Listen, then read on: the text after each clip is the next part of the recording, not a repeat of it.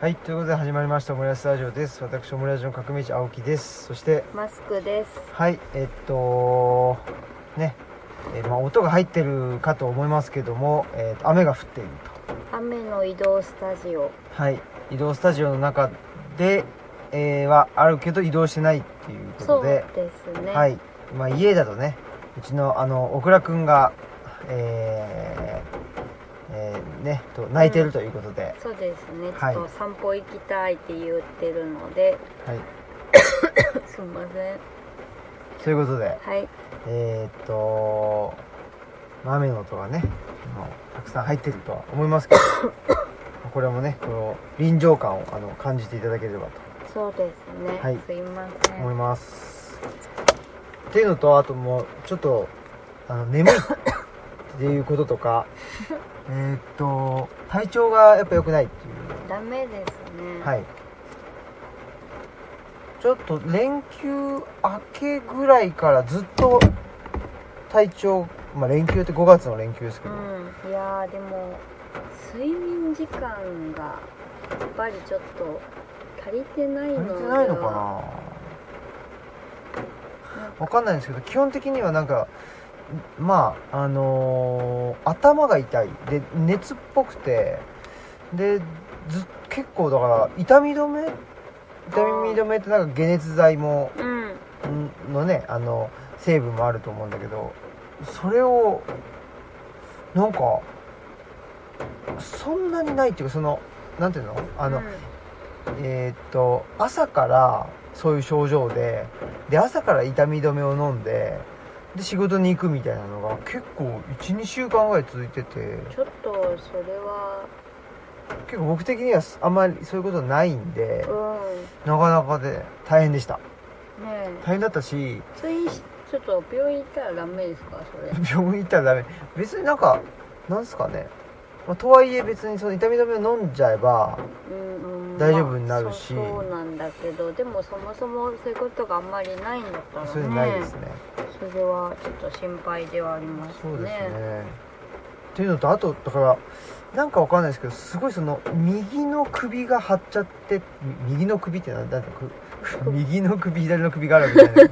首の右側がうん。あ右のそうそう張っててそれですごいなんかもう常に痛いみたいな。ああそれは辛いですね。はい。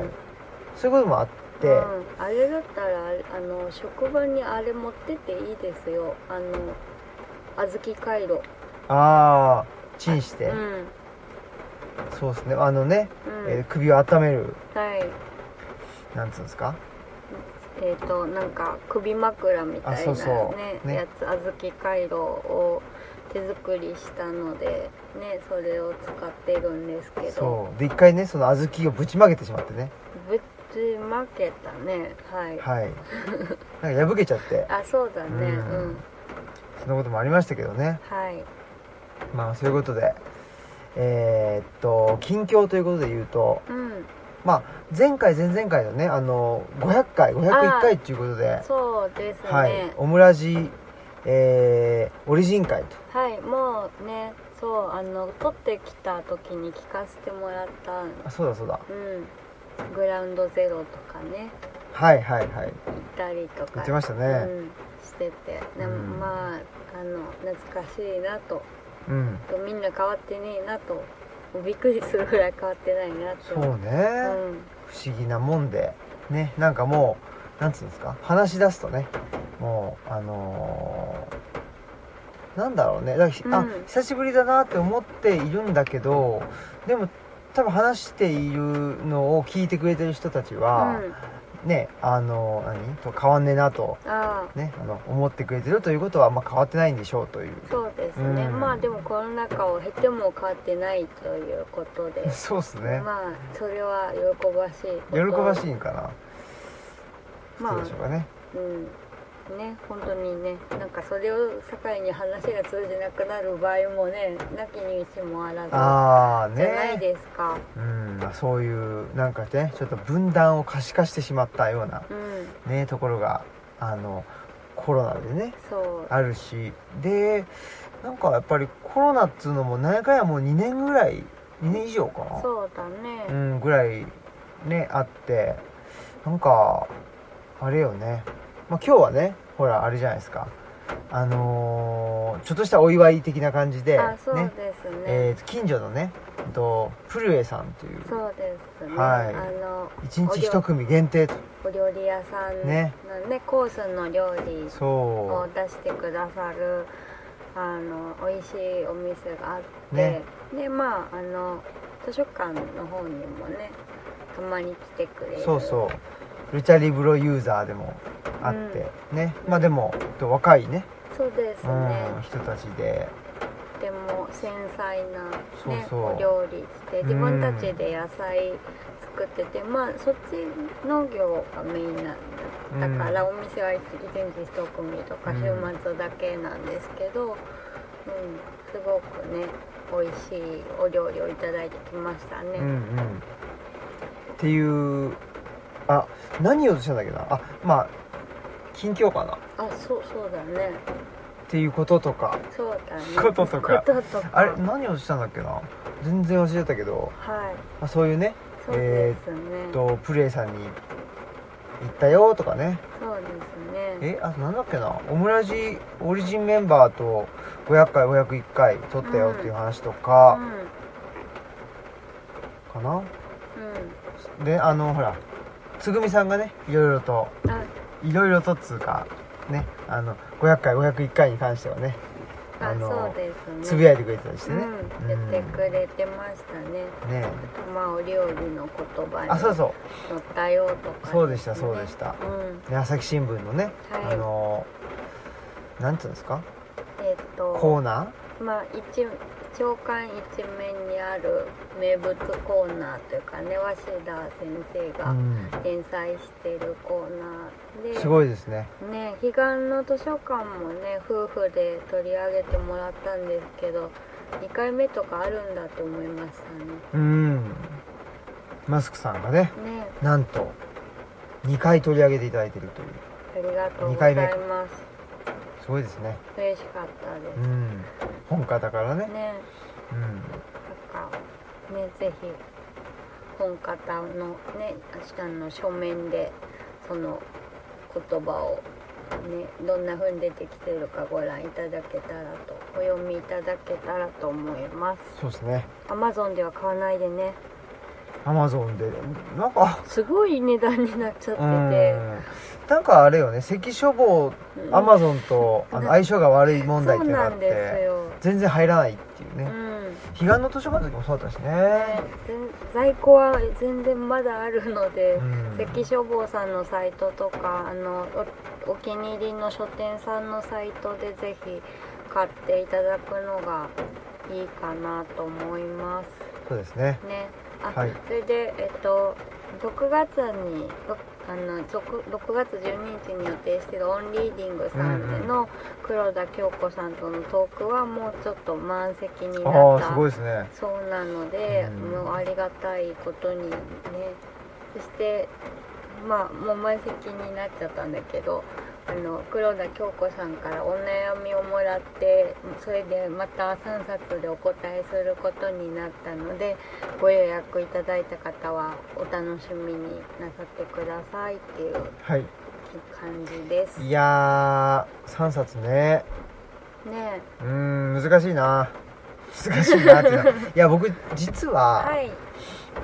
今週土曜日学会発表なんですよ。ああそうそうなんか書いてましたね。はいその準備が全然できてなかったりとか、うん結構ねなんかあのーそういう原稿の仕事とか研究発表の仕事とかは、うん。もう間際になんないとやらないってことをもう決めたんで、もうそのなんていうの？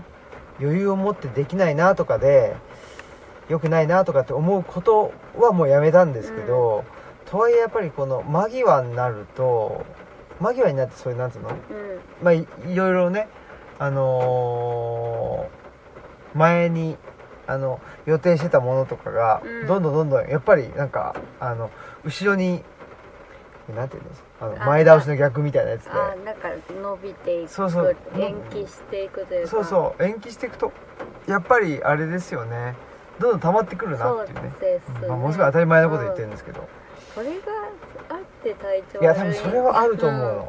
結構それありますよね。それあると思う。でんえーっとねまあ後でえーっとお便りも来てるんで紹介しますけど、あの神戸女学院にねあそうですね。はい、行ってきてで集中講義で一日ねお話しするっていうところもあって、でなんかまああのールチャリブロの話につあルチャリブロのことについて話すのってまあ書店さんのトークイベントで、えー、と1時間ぐらい喋るっていうのがやっぱり多かったんだけど、まあ、今回はね、まあ、約半日、うん。うんあのルチャリブロのことをねあのお話しするっていうことでこれだけまとまった時間って喋ったことなかったんであの結局まあその今までえっ、とまあいろんな大学とかね、うん。あのえっ、となんでしょうまあトークイベントとかで喋ってきたことを詰め込んだんだけど、はい。結局詰め込んだ結果あんま時間がね最終的には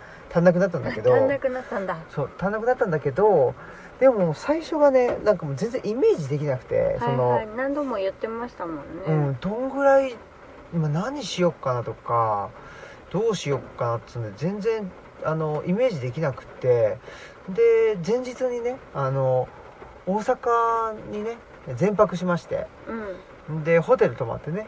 でやろうと思ってたけどもう何もできなくて。寝ちゃったっつって。寝ちゃったんだけどでもほらいややろうとは思ってるからそのちゃんとは寝れないわけじゃん。あなんか、うん、うつらうつらみたいなね。そうそそんなんでだからねこのなんていうのほら今年で言うとあの社会福祉士のあ試験の前日があったじゃないですか、あうん。あの時ぐらいなんかあちょっとそうですよね、うん。あの時もちょっとどうなることやろみたいななんか寝れなかってそうそう、ねでなんかなんだっけちょっと勉強しちゃったりとかしてそうそうそうそう。でなんかそのあ朝体調悪いみたいな感じでねどうなるかって感じだったけど。そう。なんですよ。っていうねその神戸女学院の集中講義の準備うんっていうのがなんかあんまイメージつかずどうしたもんかっていうのプラス、ん。まああのーこれもねえっ、と某えー某新聞ですわ。あはい。はい。某新聞に某 A 新聞に ね、あのあのー聞いてるんじゃん。はい。えっ、とにねあのまあちょちょっとした文章を書かせてもいただくというはい。機会があって、はい。でそれがやっぱあんあんまうまくできなかったっていうかこあれでも実は前も僕新聞で書評をねうん。書かせてもらった時に、うん。やっぱ全然うまくいかなくて。あそうなんですか？そう。だからねなんか短い文字数であああそっかのーなんか言うっていうのが苦手なんですよあそれは私の方が得意得意うんかもしれないですね。うん。そうだね。あのだからねあのアジードの時に、うん。あのあアジードのトークで垣内翔吾さんが今までのエッセイとちょっと比べ物にならないぐらいのクオリティだとかって言ってくれてたけど、うん。だってやっぱさあの単純に長く取れると、うんうんより言いたいことがあの表現できるっていうのは特徴としてあるのかもしれないですね。あそうだね、うん。結局そのなんていうのかな。その僕の一つの特徴としては、あのなんていうの？まあみんなみんな何気なく使ってたりとうんかうん。する言葉を言葉の意味を変えるっていうのがあるじゃないですか。ね、で格好書きにする。するととかかね。そうそう。うん。で結局その言葉の意味をあの変えるためには、やっぱり文脈に依存しなきゃいけないんで、そうするとどうしたってあの文が長くなるんだよね。そうだね。センテンスが長くなるっていうか。そうだね。そう。だからで今回学んだのは、はいその短い文章ではそれをやっちゃダメってことがを学びました。あそうだね、はい。そうだね。だからだからそれは、ま、昔から鈴木さんにも言われてたけど、もう毎全部の言葉に対してそれをやるから話が長くなんだよねっていう。そいう。そうそうそう。それは言われてた。だからそう。そう そう言われててう、ん。でまあ言っちゃうと神戸女学院ではうん、はい、もういちいちそれやったら、うん、あのもうすげえ時間が足んなくなったのね。あそうなんですね、もうそうそう。でだけどやっぱ新聞とかある程度まあなんか雑誌とかのコラムとかだと、うん。やっぱりあんまりあのなんていうのかな、まあ、文脈文脈依存型文章というあかそうですね、うん、なんかその読んでいくうちにあそういうことねみたいなというよりもやっぱりもうちょっと分かりやすくって説明ですもんね。そうそうそうなんですよ。だから説明が苦手だからそうさですよね。だからあの折々の言葉も鷲田先生は説明をしてるわけじゃないですか、うんうん。この本のこの言葉の用紙を簡潔に説明しているという、そう。か説明がやっぱり苦手っていうのがあそう。でるあるよね、うん、苦手で説明ってあのあある意味なんていうのそのなぞるというあかすでにあるものをあのーなぞるっていうのが僕の中では説明だなって最近思っててではいはい。僕はやっぱ僕はそのないものをうん。あの言葉にしがちっていうかそっかそっか。なんですよ。だから、はい。もうあるものはいやあるものはあるんだからそれ読んでよとかっていうあふうにすぐ思っちゃうんだけうん。そうじゃないんだなっていうかだからその例えば手作りのアジールなアジールとか、うん。まあねなんかいろいろ。うん山岳ノートとかねなんかまああの撤退論の文章とかそれを読んで、うん。まあ大概ねそれ読んで新聞ののなんていうの？えっ、とオファーをくれたりするわけだから、だから新聞で新しいこと言わなくていいんだっていう、あねだからあれですね。あそうかと思って、こうすごい高度なことをやろうとももっと高高度なことをやろうとしてるっていうか説明するだけじゃないことをしようとしてるというかでも多分その求められてるのはボリュームとしてもまあ説明ぐらいのことなのかな。うん。うん。そうだ説明ってそのぼ僕の中ではもう知ってることなの。よああそうだよね。だからもう知ってることはもう言いたくないんですよ。できればねそうだね。うん。だけどだからもうし自分でも知らないことを喋りたい。うん。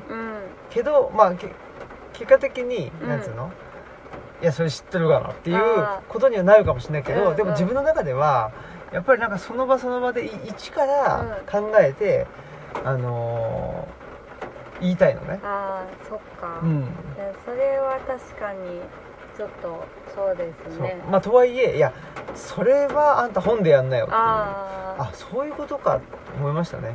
だから新聞とかそういうことでだったあらそうですね、うん、あ説明ってそのまあでも多分あんまり得意じゃないんだよねやっぱ、うん、まあなんだろう。なんなんかこの間ねちょっと障害の本読んでたらなぞるのが苦手だっていう特性が、まあ、書いてあってちょっと我々それ当てはまるのではないかと思ったのでなんか。でマスクさんは説明は得意ですね。あそうですね、うん。説明は割と得意かもしれない、ね。うん。でも聞く聞くなぞるように聞くのがちょっと苦手なのかもしれないですね。ああうん。そうか、はい。うん。それはまあ、そんなことで、うん。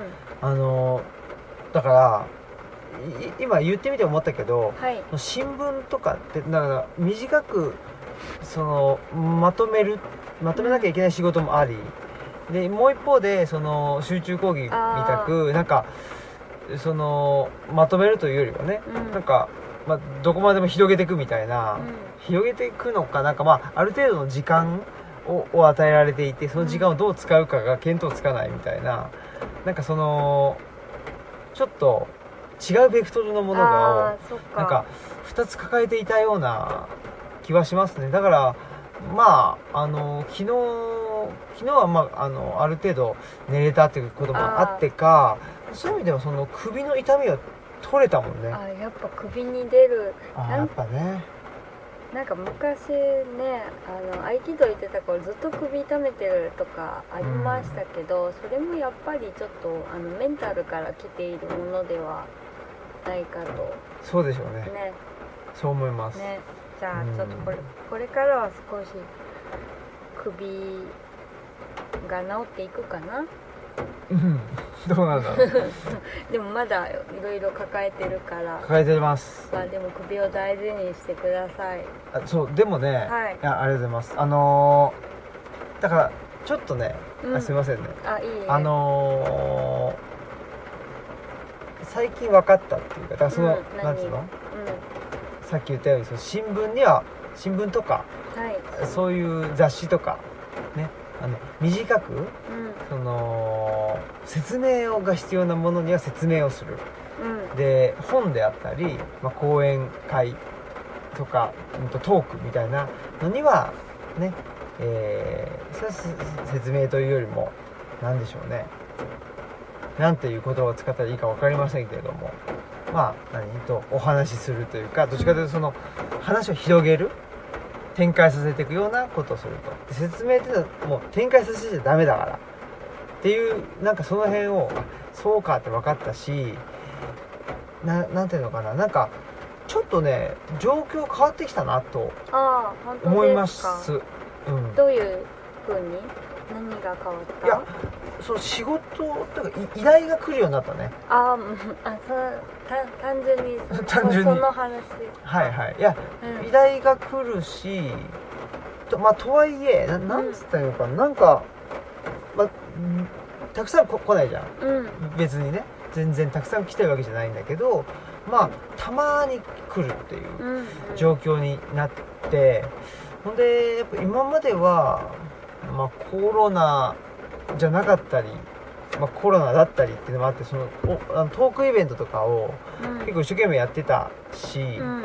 それは楽しかったんですけどでまあい今も別に楽しいんだけどなんかだからねなんかそので今まではずっとあのて展開していくあそのひ一つのやり方で文字にしたり言葉にしたりやってたんですよ。オムラジもそうだけど、これなんかねやり方その展開していくだけじゃなくなってきたんで、なんかちょっとしんどい。しんどいなあって思ってますじゃあちょっとやり方をまた変えないといけない時期に来てるってこと僕はそう思ってあてですよね、うん。そっかそっか。あごめんなさい。なんか依頼で思い出したんですけど、はのあの嬉しい私依頼をもらってそれが完成したっていうのが、うん。あの柿内翔吾さんがポイエティックラジオで、まあ、りょうたさんっていう方とあの雑談オブザ・デッドっていうゾンビ映画について語るあの連続のシリーズをやられていて、それを書籍化するっていう時にまあなんか推薦文眩しい。眩しい推薦文書いてそうって言ってもらって、まあ、何人かの方若所文庫さんとか推薦文書かれていて、まあ、そこに加えてもらってそれがあのついに本になったよっていうことで、まあ、うちの取扱店の中でうちが一番山奥にあるんじゃないかなと思うんですけど、うん。あの雑談オブザ・デッドもルチャリブロで買えますのでめっちゃ面白いのでぜひ読んでみてくださいっていう近況をはい。思い出しました、あそう。すいません。はい。告知。依頼をもらったなっていう。あ。あことで。そうですね。そういう依頼はまあでもなんかあれですよね。そのまあルチャリブロの内幕というのを言ってしまうとやっぱりねわ我々はベクトルがちょっと違うじゃないですか。そうですね。はい。あのまあマスクさんの方がね日々の日常みたいな部分。そうですね。地べたを張り回ってるようなベースのね。感じです。はい。でまあ僕はやっぱりなんか話をうん。大きくするというか。なん、か超長官図みたいうんと思う。な私は地べたで新平さんはピュンって飛んで上から見見てっていうような風ながする。そうですね、うん。だからねあのなんていうの？陸軍と空軍みたいな。軍そうです、ね、そういうようなねそうです、ね、二面作戦で。そうですね。はい。いけたらいいのかなともうん。思っていたり。まあ別にね。誰を誰を攻めに行ってるのかっていうのはねよくわかんないかもしれないですけどね。までもね、あはい。まあこれはだからなんつうのオムラジだからこそ言うというか、はい。あのーやっぱりねうん。なんていうのかな日に日にまあこれいいのか悪いのか分かりませんけど、やっぱりなんつうのかな日に日にあやっぱりなんていうのかなあのー時代のニーズには合わないなっていうのはもう日に日に思ってますね。うん。その我々がね。まあそうだ,、ね、だしそのやっぱりなんていうのかな、ニーズ。ニーズ苦手だなってあことですね。ーニーズを感じるとすぐそこからささっといなくなっちゃうみたいな。繰り返しですね。繰り返し、うん、だから、ねやっぱり、まあ、ある程度ねうん。うん本本が売れるとか例えば有名になるとかってした方が、ねまあ、その我々の本をあの扱ってるくれてるねあうん。の書店さんとか、とかっていうのもあの助かったりとかね、助かるっていうかそのねあのそういう書書店さんにもね恩返しができるんでしょうがうん。ただやっぱり申し訳ないけどそうはならないっていうそう。そうそうはならないっていうのはもううん。どれだけそういう作戦そうそうなんていうの？あの有名になるとかね。うん。とかそのニーズに合った本を作るみたいな作戦を立てられてもやっぱりそこになんかねあの合わせていけないっていうこれは、まあ、性質の問題でもあるし、うん。能力の問題でもあると思うんですけどこれはありますね。そうですね、うん。いやうんまあ2人ともそうなんじゃないかなと思いますね。なんか SNS とかも一応ひあのなんだろう。開館日のお知らせとか業務連絡でやってるけどあまあ多分他の人のやつとか見てあこういう風にやったら多分あのもっと見てもらえるようになるだろうなって思ってでやパタって閉じてやらないみたいな。やらないよね。特特にそれはやらないみたいなとこあるんで、うそうですね、ん、でもねゆくゆくは投げ入れ堂みたいなとこに住んじゃい住んじゃいたいとかぐらい思ってるしね、うん。ニニーズから逃げて逃げて。そうなんですよ。ねうん。だから、でまあでも今のねお家が好きなんでもう今法力を身につけてねあのう崖に投げ入れられるようなことを目指していきたいですね。そうだね。多分はい。もう自らってことでしょ、あそうですね。うん。円ノーズヌみたいになって。えだえ円ノーズヌが、はい。その自宅にいながらその自宅をどこかに自分がいる状態で投げ入れるってことは円ノーズヌもやんなかったことでしょうね。あそうですね、うん。じゃあ円ノー超えないとダメですね。そうだねそうですね、うん。投げ入れ堂は別に円ズヌの自宅じゃないですし、ね、じゃないですからね。やっぱりね。そうだよね。すごいですよ。頑張ります。はい、はい。まあ、そんなね。もう、まあ、うだうだね。うん。もううだうだ言ってますよ。そうやって。なんかうだうだ言ってますね。はい。いやもううだうだ言わないとねうだうだ言えんのつもなんかおもおもらじぐらいだったりしますんで。そうですね。はいい。いんじゃないですかね。でははい。はい次のコーナーに参りましょお便りスペシャル、お便りスペシャル、お便りスペシャル、お便りスペシャル。はい、うはい。ということで。お便りが来ているということでちょっと読みますね。はい。で少しだけあの割愛させていただきますがすいませんえっ、とゆでたまごさんからです。えっ、と、はい。先日はギブミーブックスでお会いできて嬉しかったです。私も嬉しかったです。久しぶりに奈良にも行けてリフレッシュできました。つぐみさんのコーヒーもありがとうございます。美味しいということで。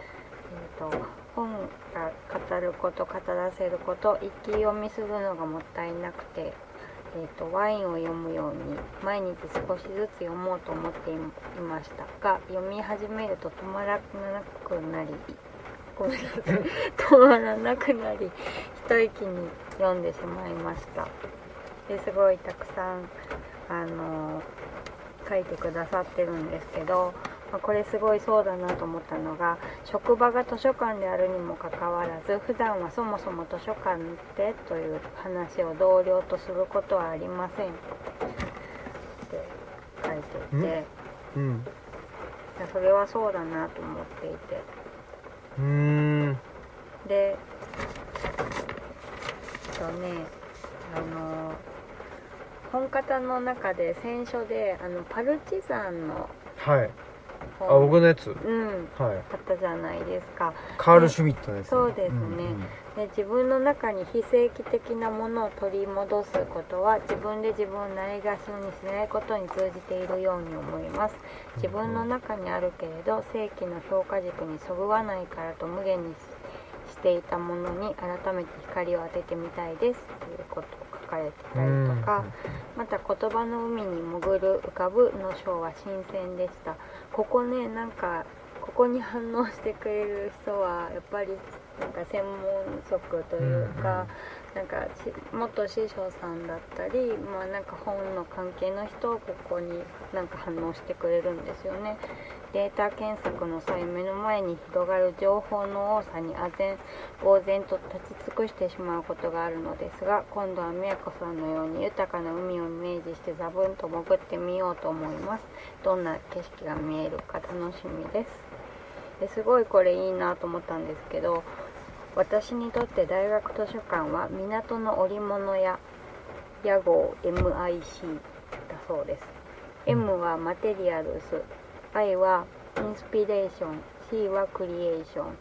織物屋にある糸やタペストリーのように研究の材料資材が資料がそこに揃っていて素材や作品を手に取って眺めること読むこと解きほぐすことで利用者さんにひらめきが生まれ自分なりの織物イコール研究を盛り上げていくことというイメージです。港にあるのは研究者であり歌人でもある永田紅さんがご著書の中で大学を学生にとっての寄港地に例えられておられていいなと思ったのと港にあればその店に目当てのものがなくても目の前の海の向こうへと手を伸ばせるから宮子さんが書いておられるように図書館はネットワークによって国内だけではなく海外ともつながっていますということでした。で私もルチャリブロの利用者さんと同じように鎧を脱いでついつい長々と書いてしまいました。えー、と普段抱えているモヤモヤした思いを耕す機会をくださり本当にありがとうございますと書いてくださいました。はい。ねこの港の織物屋の話とかすごいいいなと思って。こういう話が本当はねなんか私も図書館で働いてる時に同僚とこういう話もできたらよかったなって思いましたね。うん。あのちょうど、うんまあなんていうの？そのあれですよ、はい。先週先々週かな？うんあのー職場の方でですね、はい。私あの、えー職員研修っていうのをあはい。しまして、はいはい。それでその、うん、虐待とかあね、言ってたね、はい、虐待とは何かとかえーっとまあ倫理とか行動規範みたいなことで話してでそれって一応その文言としては書いてあるんですよね。その基本的人あ権うんうんうん。の尊重とかね日本国憲法第何条11条とかだったかな、うん。とか。あ確認なんですけど、はい。虐待っていうのはその施設の職員が利用者さんに対して行ってしまう可能性があるっていうことを懸念してのそうそうそうそう。その研修なんですよね。そう。いうことですよね。虐待についてってう。んうんいう、うん。虐待防止ね。まあそうですよね。で職員さんとのうんなんか力関係ができてしまって虐待になってしまうあそうそこうそう。とがを防止するためってことですね。そうですね。うんうんうん。だしまあ僕はそれだけじゃなくってやっぱりその職員間も虐待というあか、そうですね、まあ、権力関係が固定化してしまうと、やっうんぱりそういう、うんまあ、ハラスメントであったり、そうですうん。まあ僕な僕はそのハラスメントも虐待として、あのー考えてたりしたので,、うんうんうん。でその時にやっぱりそのなんていうのか福祉福祉っていうかなんかまあここの就労支援っていう仕事してるわけですけど、就労支援の事業所って何なのとか就労支援って何なのっていう話はやっぱりしましたね。ああそうですね、うん。あすごいだからだけどそういうのを確かにあんまりないでしょうね、うん。そういうのを問い直すそれこそね。ね、機会もないし。うん。うん。でもやっぱりすごい大事なことで、そうですよね、はい。でねなんかその関消防の高松さんとまあ師匠さんたちも結構読んねうちに来館したり読んだりしてくれてるみたいだからあの師匠さんたちのなんかオフ会じゃないけどうん。ねやったらどうかなっていう風に言ってたのでちょっとできるといいなと思ってね。その時はゆでたまごさんもぜひあの匿名でご参加くださってこういうお話も聞けたらなって思ってますそうででね。いやうんでやっぱり図書館のうん機能とか、図書館の本って言った時に、いうん。やこれ僕あのすごい大事なことだとは思うんですけど、はい。どうしてもその情報の検索であったりはい。情報の収集だったりそういう部分が多く語られている気がしてはい。いて、本当の図書館の本の中でね。はい。だけど本当はまあそのほ図書館の、まあ、本質的に？だからそのなんで情報あそうだね。が、ののそのまあ集集積地であってなんで図書館にとって情報が必要だし必要なのかってことだしやっぱりそういうなんかその、だまあ、手段だと思うんですよね。その図書館にとって情報って手段だし、うん。でその手段を求めにあの人が来るわけだし、うん。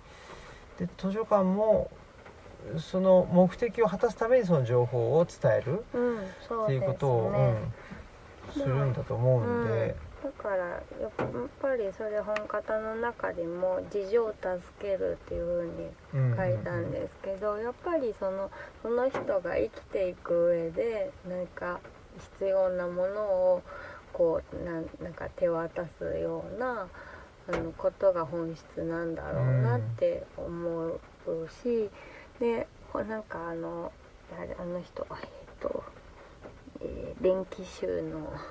うん名前ど忘れしちゃった電気集のバベルの図書館書いたああえーとあの人なんです。なんだっけ？ボルヘスさんだ。ボルなんかなぜかさん付けなんですけどルイス・ボルヘうんスが、まあ、本本それ自体にはあんまり意味がないみたいなことを書いていて、うん。でやっぱりそれは人のに何かこう見出されてだ誰かのそのなんか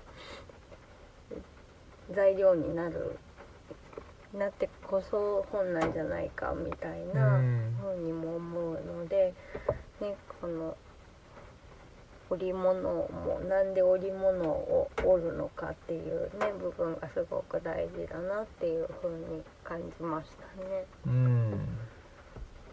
はい。はい。そんなことでね。またゆでたまごさんありがとうございました。また。ぜひお話ししたいのでよろしくお願いします。ね。はい。はい。そんなことで。はい。えー、もう一個あれかな。お便りお便りが来てて。出ますで私名に。はいちょっと私今日カミカミなんでもうぜひあの読んでもらったらと思います。しかも。まあ、僕を指名しているとあいうことで。そうそうですね。はい。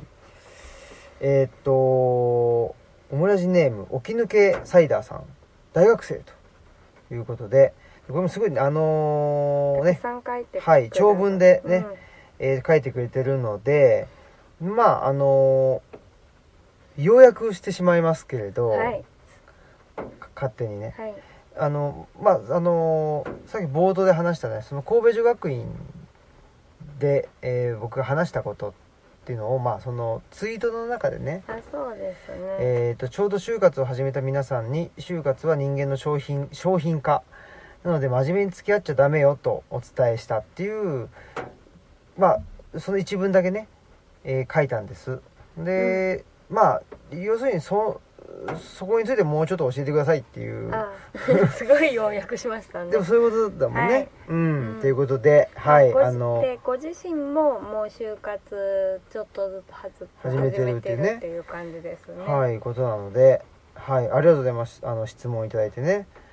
はい、ありがとうございます、まあ、そんなことであのーまあなんつうんですかね。就活っていうのはあのーうーんまあえー自分をねはい。商品化あーする、まあ、プロセスはい。なんだっていうことなんですけどでそれを女学院で言ったらあのレポートにねはい。書いてくれた人がいてあのキャリアセンターでもそ,、うん。そういうふうにあの言われてたんあ言われでて、たんだ、うん、言われてたから同じことをおっしゃるとはって書いてくれてたんですけどでだから僕はその就活就活っていうのは人間の商品化。だからまあそのキャリアセンターで言われたって言ってたのは、うん。うんと自分を売り込んでいかなきゃいけないんだっていうね。商品としてっていう。だからあ新卒はやっぱり市場価値が高いからとか言われたりとかしうんますよね、本当に市場とかに例えられますよね。そうそう。だからもう自分がまあ商品に、あのなるんだっていうことをねもう方々から言われるっていうことなんですけどで僕が今まず言ってたのはその人間っていうのは、まあ、もうざっくり分けると人間の中にはですねそのそういう、まあ、あの商品化とか数値化できる労働力っていう部分とえ感性っていうね数値化できないものはいがあるんだよと。マルクスが言ってたっていうことですよねれ。そうですね、まあん。マルクス前ももう誰か言ってたのかもしれないんですけど基本的にはまあまああの、えー僕はマルクスの本をお読んであとはね、まあ、白井聡さんとかそういうまああの白井聡さんもマルクスの紹介みたいなところでそう言ってたんですけど、うんうん。まあ、そんなことなんです。でその中で本来はその労働力を消費労働力を買ってもらう。だから商品として買ってもらうっていうのが就活なんだけどだからなんていうの感性っていうのは本来は人間にはある。うん。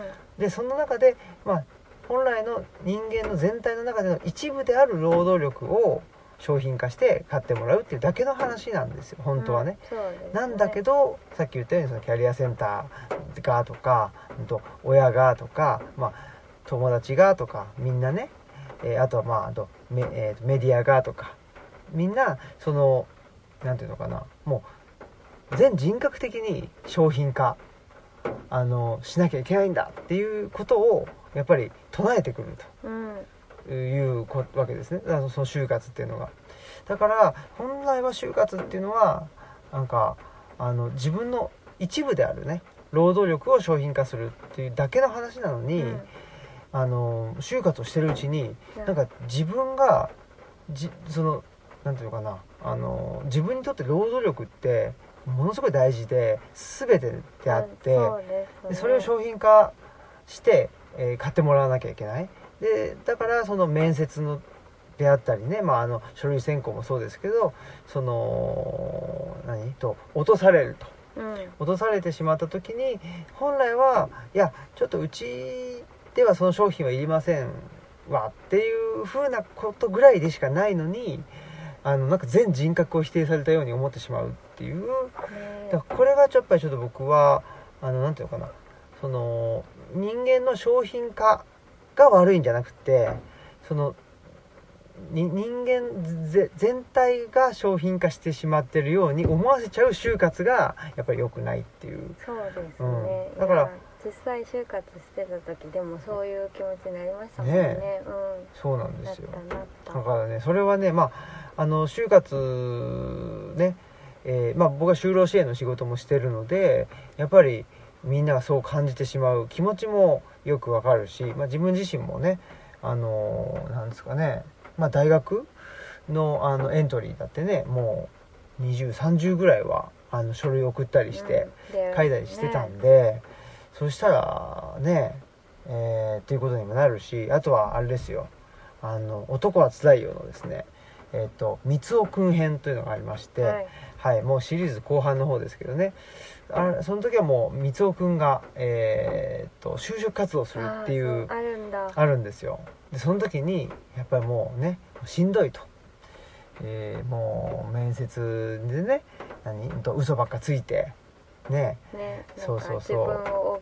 大きく。見せてもうしんどいっていう場面があるんですけど本当にだからねそういう意味で、まあ、しんどいわけですよ。でうん。これなんでしんどいんかっつったらねその労働力イコール人間みたいな形になっちゃってるんでそうなるとね、えーしんどいよ。だからまあなんでしょうね、えー真面目に付き合っちゃダメよっていうのはもうそのなんていうのまあ社会と合うとか合わないとかっていうのは自分の中のその労働力っていう部分がたまたまねうん。今の社会とあの合わないと、えーいうだけ。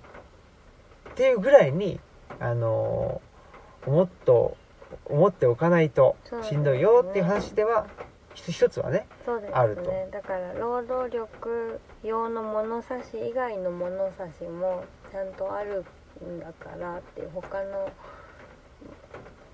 基準も持っとかないとも他の基準があるってことを思い出さないとちょっと厳しくなりますよね。あそうですね、うん。だからその僕はなあの就活をあの全体をねうん。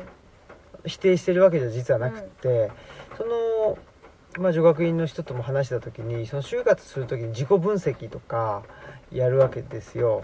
でその自己分析っていうことをした時に別にそれはそれで僕自己分析ってしたしたらいいと思うんですけど、その中で無意識的にその自己分析の中で出てきた自分の要素の中でその、えー就活にとって必要なものは残るんだけど、うん。必要じゃないものを消しちゃうのね。あわかります。それ消してました。だからいらないことをそなんか頑張っちゃったなって思ったりとかもしそうそう。ましたし。うそう。で、ん。それが良くないんですよ、うん。そうですうよね、ん。だから自己分析が良くないわけじゃなくて、うん。ねうんうん。自己分析の結果いつの間にか有用無用っていうかね、あの必要不必要っていう基準でなんか自分がやってきたこととかね自分が好きなものとかっていう、まあきまあ、逆に言うと嫌いなものも含めてなんだけど、ね。それをねジャッジしちゃってるっていう。あすごいしちゃってましたね。なんかあの絵を描くのが好きですとかは、別にその自分の学部とかも関係ないしまあその出す履歴書を出す先にもあんまり関係ないことだなと思ったからそれは別にいらないことだったなってなんか捨てなきゃみたいなうん。風に思ってましたね。そうなんですよ。うん。ねえ。だからそれがまずやっぱりすごいもったいないことだから自己分析自体はねあのーいいと思うし、うやった方がいいんじゃないかなと思います僕はね、ですね。で、うん。まあなんでじゃあねそういうふうにその自己分析でねその自分が昔昔からねなんかあの興味があってやってきたこととかなんとかっていうのをまあその何、えっと、洗い出すわけじゃないですか、でそれをそれがなんで、えーいつの間にかなんていうの？有用とかそうじゃないのか。まあつまり労働力として必要なあのーえー要素うんってどれなのっていう視点になってしまってるかというとやっぱりそれはさっき言ってた新卒一括採用とかやっぱりその市場価値、うん。ま、マーケット？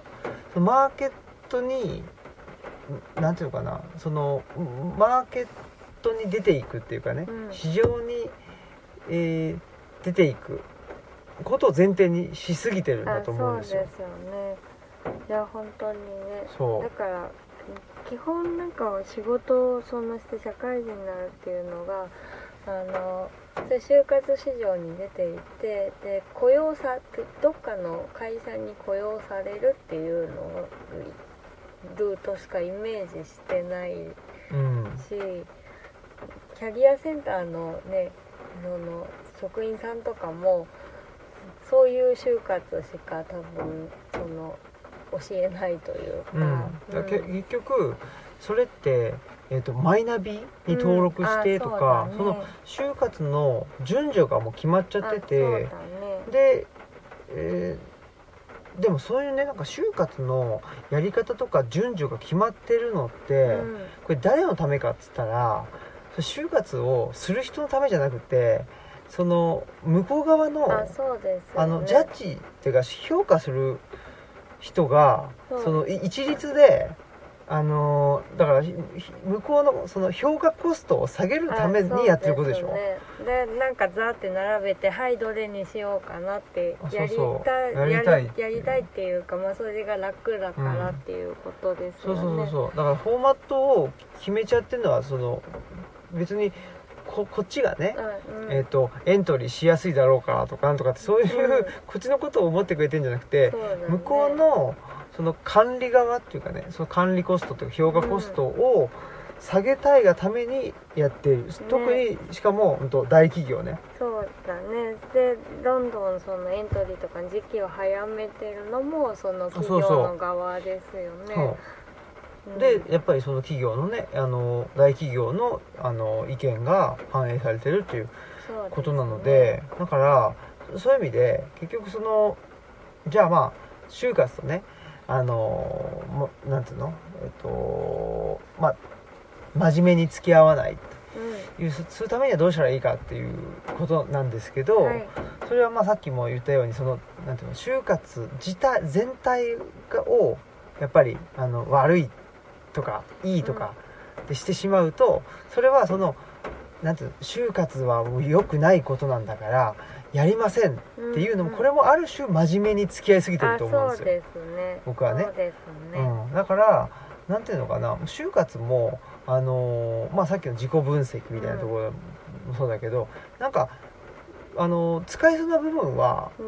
使うっていう。つまみ食いすそうそうそうればいいじゃんつまみ食いすればいいっていうことだと思うのね。でそういう意味でなんていうのかなだからマイナビ登録してで大企業でみんなとねとリクルートスーツ着てそれでまあやりたくやったら別にやりゃいいけどそれがあそれそういうやり方が合わないから自分の労働力自分のその労働力のあのー何？と部分があのーえーと価値がないかっていうと決してそうじゃなくて、うん。やっぱりそれはその今の社会の在り方の中で労働力としての部分が発揮できないっていう部分だと思うので、そういう意味ではあとなんていうかな知り合いの、えー人のつつてをねたどるとか,、うん。だからそういうあとはえっ、と言ってたのはね、えーバイトうん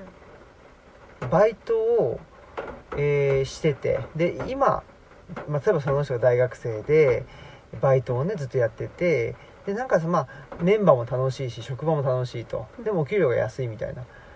でもそれ続けてるんだから、うん。そっちの方がいいじゃんっていうかね、うん別にうんうん。うんそのねあの新卒一括採用でしねあの新卒のし市場価値があるんだから、今まで続いてきたね楽しくやってたバイトをやめてでなんかなんていうの？あの名の通る、うん。その会社にあの入らなきゃいけないかって言ったら全然そんなこともないんで、だからそういう意味ではまあ大きく分けると、まあ、そのいわゆるスタンダードなというかマイナビ的なやつなのか、うん。それともその知り合いの会社とかなんかねえーっていうところから辿っていくのか、それともまああとバイトとかねえー今やってることのあの、まあ、延長線上で考えていくのか、やっぱりいくつかあると思うんですよ。ですよね。こ細かく見ていくと。そうですよね、だからやっぱり大学のキャリアセンターで言われてるような方法だけじゃないし、ん。ねなんかだからでもそういうのがあるっていうのはね頭に留めておけばそのなんかマイナビの、エントリーシートに書くことは全てだとはならないかなって思います、ね、そうそうそうそう。とも思うし、うん、うんあとはだからねえっとまあまあこんな話をずっとね、はい。あの女学院でもしてたんですけど、はやっぱり一番ネックなこと、はいまあ2つあるんですけど、1個はその人にとって向いてることとうん。向いてないこと。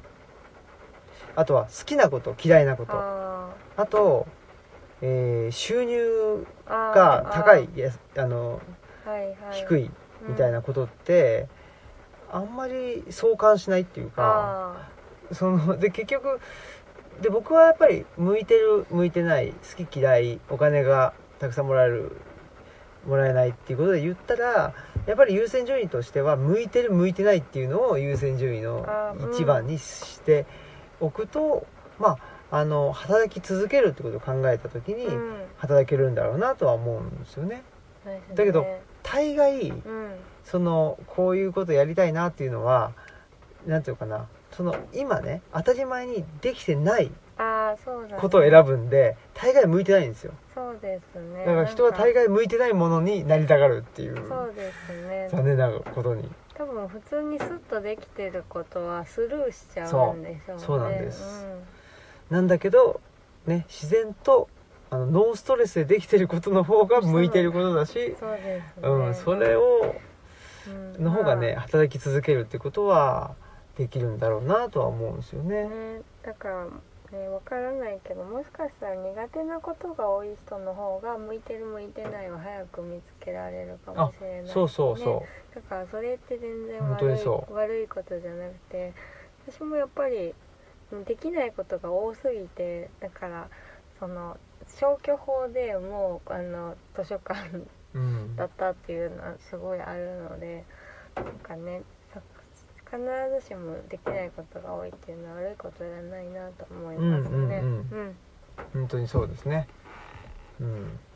まあ、というね部分とあとはねそのお金ね収入うん。収入が多ければいいかっつったらまあそんなこともないっていう。そうですね、うん。なんか本当に。だって東京のね30万円と例えばねあの神戸の,、うん。あの20万円だったら、どっちがいいのっつったらまあそれは一回自分で考えないといけないですよね、うん、あそうですね、うん。ま絶対的に、まあ、20と30だったら30の方が多いわけだけあ、ど、うん。じゃあその30の方がいいのかっつったらそうです。それは何とも言えんというか。そうね。まあやっぱり家賃高いとかそう。生活費全般高いとか高いし。あと満員電車で通勤しないといけないこととかうそういうまあしかも今はもうリスクなわけですよね。満員電車で通勤するとかいうのは。健康リスクにもなることですもんね。まあそう別にコロナがなくてもストレスとして体には返ってくるわけで、ん、うん、だからほらあの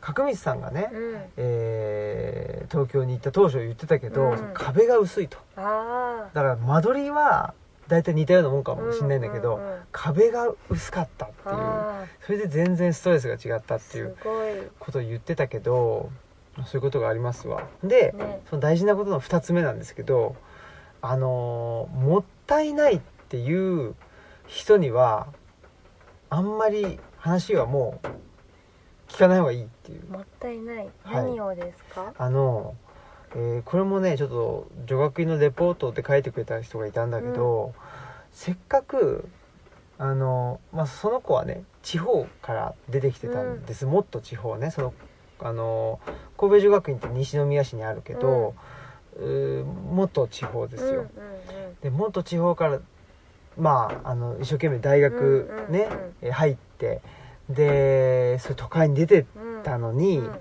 でねまあ例えば奨学金もらってるとか、まあ高校の時もねと塾行ってたとか言ってここまでしたのにもったいないと。ああえっ、とだから地元へ帰ったりするのがまあそれも含めてね、だからなんていうのより年収のあいいより、えー企業の企業名が通っている、あのー会社に入らないと今までかけたコストに対しでて報いなさいというもったいないなんですよね。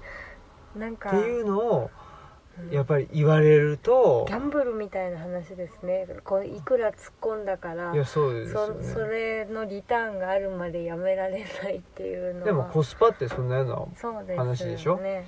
うん。だからそれさっきの話でねやっぱり僕としてはその働き続けるっていうか、うん。それが一番いいんじゃないと言ってるからそうですよね。だからそういう意味ではえっとなんていうのかなあのアルバイトで、えー職場環境もいいし、うん。ね。えっと職場環境って何とに人間関係もいいし、うんうん。あの楽しくできてるのであればそうです例えばねそこのあのなんかまあバイトから正社員になったらまた違ってくる部分もだいぶあるんだろうけど、うん。だけどまあ知ってることをねあそうです続けた方がいいんじゃないとかねね。思った時にただそのあの年収が安いとかっていうので、いやそんなここまでやこここここまで頑張ったのにもったいないとかっつって、言う人いるんですよ。そうか、うん。で特に親とかはうん。言い,、言いがちだと思いますよ。ああでも、うん。でもやっぱりそのすごいねコストとかいうのも長いスパンで考えないとやっぱりなんかそうやって背伸びしてなんかじゃあそれに見合うところに入ったとしてまあそれがしんどくなっちゃってあのやめちゃってもう働けなくなっちゃったりしたらそっちの方がもったいないそうね。じゃないってだから長く、長い目で見たら好きで人間関係ももうあのあのいいって分かってるところで安心してだずっと働き続けられるのとなんかあ合わないところに背伸びしていってもうもう働けなくなっちゃうのだと長い目で考えたら全然ねうん。ずっと働ける方が、と思うんですけどね、うん。まああの就活にね全然その疑問も持たず、ん。どんどんどんどんチャレンジしたいよっていう人は全然チャレンジしたらいいと思うけどそういう仕事なんそういうかいあのねよく名前の知れてる会社が別に悪いっていうわけじゃなくてそこが合ってる人もいるからそういう人はそこに行けばいいと思うんだけど、うん、だけどまあそこしかないと思ってであ就職就活は向いてないなとかねえー、なんだろうなあのーなんか脅されたらね、うん。うんと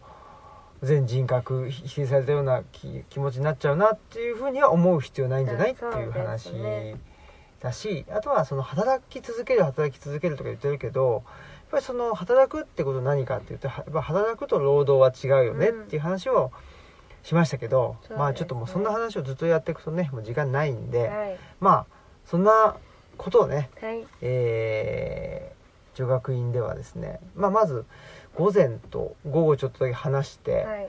で感想質問書いてもらって、うんでそれについて、まあ、こんな感じでもうその場であのどんどん答えていくっていうあことをねそうだったんですね、うんじゃあしまして。かぼかぼすは話しがいですっていうことも答えたんですかね。答えましたよ、あそうなんですうん。ね、、そういう質問がき来たからね、はいそうそうそう。そんなんでね。でもあれはやっぱり集中講義ねあのー半日ぐらいやっぱりあるとああいうこともできるなっていうので、うんそうですね、うん、だからちょっとねまあ大なんていうのかな。どういうことにしようかなって思ってたんだけど、うん。その授業内容ね、うん。だけどまああのー全然あの最終的には時間がねあの足んなかったっつうかみんなすごいちゃんと書いてくれたんで、うん。質問とか感想を。まあそんなことでねうん。時間が足りませんでしたという感じでした。はい。はい。じゃあお便りありがとうございました。はい。この番組は、図書館、パブリックスペース、研究センターなどを内包する、人文地の拠点、ルチャリブロの提供でお送りしました。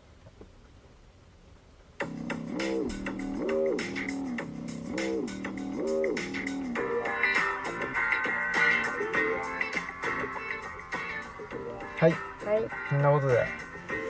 えー、っとまあ、特にもう言うこともないかな。あ あるかな。言い残したことは？言い残したことはまああのー名古屋にねはい。僕ずっと行ってたんですけどあそうですね。6, 6年7年ぐらいしたのかな。カルチャーセンターのそうそう仕月事1でね行ってたんですけどもそれが今年で最後にはい。一旦なりましてあ今年じゃないわ。こ今月でね、はい。うん最後になって。でちょっと最初に言ってたね。なんかちょっとその仕事あのなんていうの？仕事の仕方というか、なんかをちょっと変えうん。うんたいなっていうのも思ったりしたので、はい。まあ、そういうのもねあのいやめることってあったり新しく始まることであったり、ちょっと出てくるなっていうのはうん思ってますね。そうですうんねということでまあ名古屋には今月が最後になります。そうですねはい、第3週の水曜日ね。まあねととはいえまあねオンリーディングさんにはまたねお邪魔すると思うしそうだね。ね、逆にあの水曜日の夜とかにイベントやってたけどその縛りがなくなったという感じでそう。逆に参加していただきやすくなったんじゃないかとそうですね。思いますね。そうなんですよ。それはすごく思いますね。ねでもよく通いましたね長いことお疲れ様でしたありがとうございました。頑張りましたね。ね本当にいやー、大変でしたよ。本ね当に。本当にまあ楽しいこともあり、ね、大変なこともありということで。